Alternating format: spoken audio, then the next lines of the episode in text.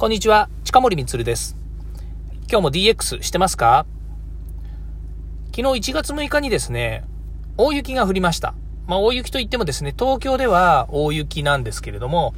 えー、他の地域にね、比べると、まだまだね、大雪なんていうことではないんですけれども、東京では珍しく大雪が降ったっていう風にね、なっていますよね。まあ、当然ですけれども、今日1月7日はですね、朝からカチンコチンですよね。まあ、いろんな人たちがですね、スケートに勤しんでるってね、まあ、ちょっと不謹慎な言い方ですけれども、本当ですね、ツルツルな状態になってですね、えー、まあ、結構ですね、あの、事故とかですね、怪我をされた方もいるんじゃないのかなというふうに思います。で、高速道路はですね、昨日の夜から、あ、これ首都高ですよね。え昨日の夜からですね、えスリップが発生して、で、交通渋滞が起こってるということで、まあ、えー、よく言われてますけれども、こう、こういう大雪とかね、こういったことにですね、非常に弱いと。まあ、こういう自然災害に弱いって言ったらいいんですかね。まあ、この部分ですよね。雪がだんだんね、こう、毎年毎年温暖化って言われてるえ、これは温暖化はね、賛否あると思うので、そう、それが正しい、え、ことかどうかわかんないんですけども、まあ私が小さい頃ですね、小学校とか、え幼稚園ぐらいの頃は、もっと雪だるまが作れるぐらいね、雪降ってたんですけどね。それがまあ、毎年毎年やっぱり、えー、一時降るけど、ほとんど降らなくなっちゃったっていうような、えー、東京つかね、まあ関東、関東じゃないですね。私、入間市の人間、埼玉県入間市の人間なので、入間市は雪降ったんですけどね。これはまあ東京になるともう全然降らないというふうには言わざるを得ないんですが、たまに降るとですね、本当にこういう状態になるということですね。まあ結構大変ですよね。えー、まあで、えっ、ー、とですね、えー、この正月のですね、1月1日からですね、えー、今7日なんですけども、ここまでですね、結構放送の中ではですね、DX とかですね、今年起こるようなことっていうのをですね、あの、言っているんですね。まあ、これ答え合わせのようにですね、年末、もしくは来年のですね、えー、初頭にですね、えー、去年あんなこと言ってたけども、本当にそうなったのかねっていうのができると面白いなというふうに思っているので、まあ、そういう意味ではですね、えー、もう一個ですね、今年を占うっていうところをですね、え今年を占うシリーズみたいにね、その辺の話をしようかなというふうに思います。え今年ですね、流行りそうなものということで、もう一個はですね、もう一個というのは何がもう一個なんだかよくわかんないんですけど、え一つ、えー、言うとですね、サブスクリプションっていう言葉ですね。これが結構流行ったんですよね。サブスク、サブスクって。サブスクリプション。みんなですね、サブスクっていう言葉結構、えー、もう聞いたと思うんですよね。で、まあ、このサブスクっていうのはどんなことかっていうとですね、まあ、一つ商品っていうのは、今までですと購入をしてたわけですね。例えばの話、えー、そうですね、うんと、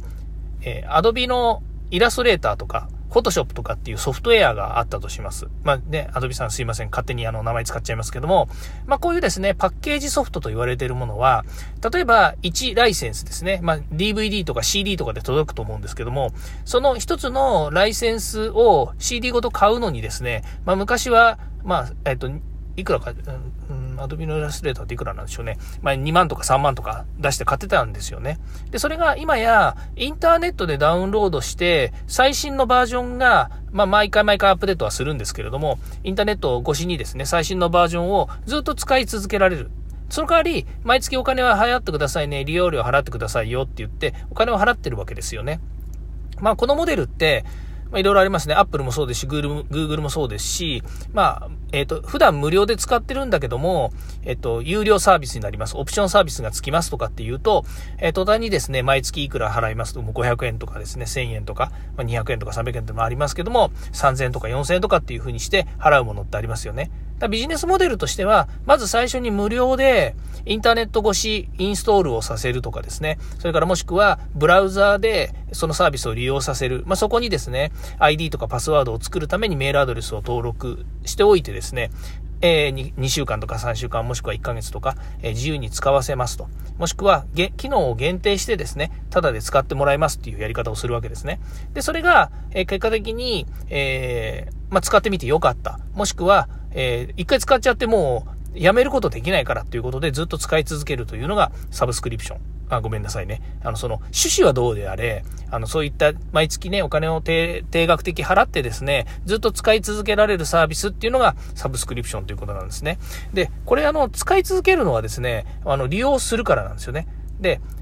ただですね、使ってなくても引き落とされるようなものっていうのもね、だんだん出てくるわけですよね。で、これがまたサブスクリプションのですね、落とし穴というかですね、怖いところで、まあ、これを利用者がね、しっかりと管理していればいいんですけれども、まあ、基本的に銀行口座から引き落としになったり、クレジットカードで引き落としになったり、今ですとキャリアですよね。えー、いろんな、そう、えっ、ー、と、スマホの、えキャリアですから、ソフトバンクさんとかドコモさんとかね、au さんとかから自動的に今引き落とされるもしくは、えっ、ー、と、通信料の中に含まれてるみたいなね、まあそういったもので引き落とされちゃったりすることもあります。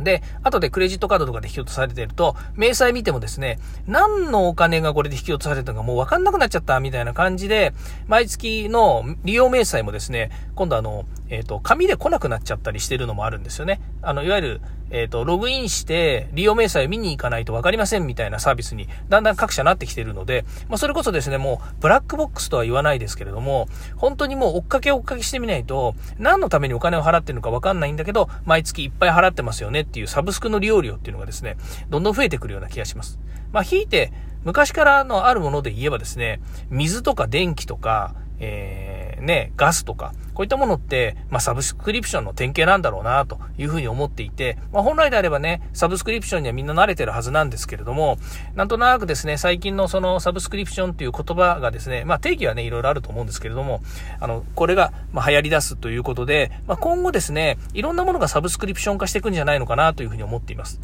で、えー、まあ、どんなものが例えば出てるのかっていうとですね、車のサブスクリプションって最近ありますよね。まあ、トヨタさんがね、え、何年か前に始めて、えー、これって流行るんだろうか、みたいなことを言われてたんですけれども、サブスクリプションとしてやっています。で、今年も、今年、あ、まあ、去年ですよね。去年から、そのサブスクリプション、えっ、ー、と、参入してきている自動車メーカーさんね、最初はね、まあ、懐疑的な、え部分もさ、あの、市場ではあったと思うんですけども、まあ、そういったものもですね、だんだんこう、いろんな各社がですね、やってくるようになると、えー、まあ、自動車もサブスクリプションの、サブスクリプションの時代だよね、みたいな感じになるのかな、というふうに思いますよね。それから、まあ、ダイキンさんがですね、海外の、えー、そうですね、あの、海外の方でですね、エアコンを、えー、サブスクリプションで提供していくというようなことが始まりましてですね、これあの、テレビのコマーシャルでやっていて、日本人はですね、家電って結構皆さん購入するんですよね。で、何年か使うと、えー、こう、なんていうんですかね、こう、え壊れてまた買い替えるっていうような形で、まあそういう意味では、物を買うっていう文化、物を買うっていう姿勢に慣れているっていうのはあるんですけども、まあ海外ですね、なかなかやっぱり最初に何、まあ何十万円、日本だと何十万円のエアコンを投資して、みたいなことですとですね、なかなか難しいので、えー、そういう意味では、えっ、ー、と、そういったね、あの、暑い地域、もしくは湿度の高い地域のところで、エアコンというものがですね、皆さんの生活、住環境にですね、非常に役に立ちますよっていうようなことをですね、しっかりとやっぱり感じていただくためにですね、ですねサブスクリプション型して、えー、初期投資を少なくするというようなことも始まっていると思います。まあそんな感じでですね、えー、だんだんですね、生活周りとかね、えー、のものがですね、こう、サブスクリプション化してくるんじゃないのかなというふうに思ってて、今年ますますですね、サブスクリプション、サブスクリプションが一般化してくる年になるだろうというふうに私は予想しています。なんだよ、近森お前がそんなこと言わなくったってもうそうなってるじゃないかっていうことなんですけども、いやいや、まだ周りを見ればですね、あの、サブスクリプション化してないものっていっぱいありますよね。サブスクリプションっぽいものっていうのはいっぱいあると思うんですけどね。ね、それも、あの、まあ、だんだんですね、変わってくるんじゃないのかなというふうに思うんですよね。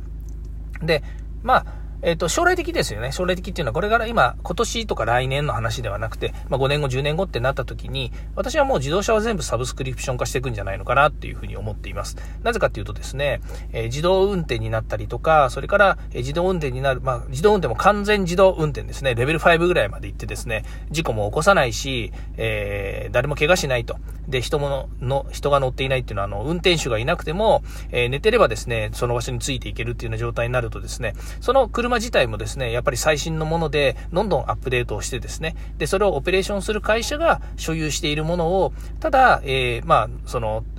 移動するためだけにですね、えー、 temporary で借りると。いうようなことになってくるので、えサブスクリプション化していくんじゃないのかなというふうに思います。え、それタクシーじゃんって言えば、まあその通りなんですけども、あの、タクシーとはまた違うですね、新たなサブスクリプションですね、無人をもう人工知能ついてですね、無人で、えー、全部、えー、賄ってくれるというようなものになるんじゃないのかなというふうに思います。 temporary だとね、高いんだけれども、サブスクリプションで毎月、えー、提供してもらうと安いですよとかっていうふうになるかもしれませんし、まあね、都会の話で言うと駐車場問題とかいろんなものがあるので、もしかすると持たない、え、ことが、え、重要になってくるのかなと。まあサービスは持ってるんだけれども、えっ、と、物は持たないっていうことですよね。まあ、それがサブスクリプションの一つでもあるということになると思うんですよね。で、そういうことで関して言うとですね、人間はですね、物をもら、まあ、人間はっていうか、日本人は特に物持ちがいいんですよね。だからこれをね、物を持たなくなるような社会がどんどん出てくるんじゃないのかなというふうに思います。まあ、自分が持たずにですね、すべて借りる。ね、洋服も借りるし、えー、家も借りるし、何々も借りるし、しかも毎月毎月お金を払ってですね、利用しているということで、社会インフラの一部がですね、えー、まあ、サブスクリプション化していくんじゃないのかなと。まあ、さっき言った水道とかガスとか水とかね、こういうようなものはサブスクリプションだとすればですね、それに、まあ、上乗せして、えー、衣食住、みんなサブスクリプションしてですね、人は何も持たないと。ただ生活するために、えー、借りる。借りるというのがね、あの、毎月お金を払ってなると。なんか変な世界になっちゃいそうですね。うん。まあ、いうことでですね、え、今年はですね、サブスクリプションという言葉がもう少し、えー、繁盛するんじゃないのかなというふうに思っております。ということであればですね、うちの会社ですね、私の会社の方でもですね、いろいろサブスクリプション化するためにですね、えー、手を打っていこうかなというふうに思って楽しみにしております。ということでですね、今日はこの辺りでお話を終わりたいと思います。また次回もですね、DX に役立つ話題やネタを提供していきます。よかったらいいねやフォロー、コメントをお願いいたします。近森光でした。ではまた。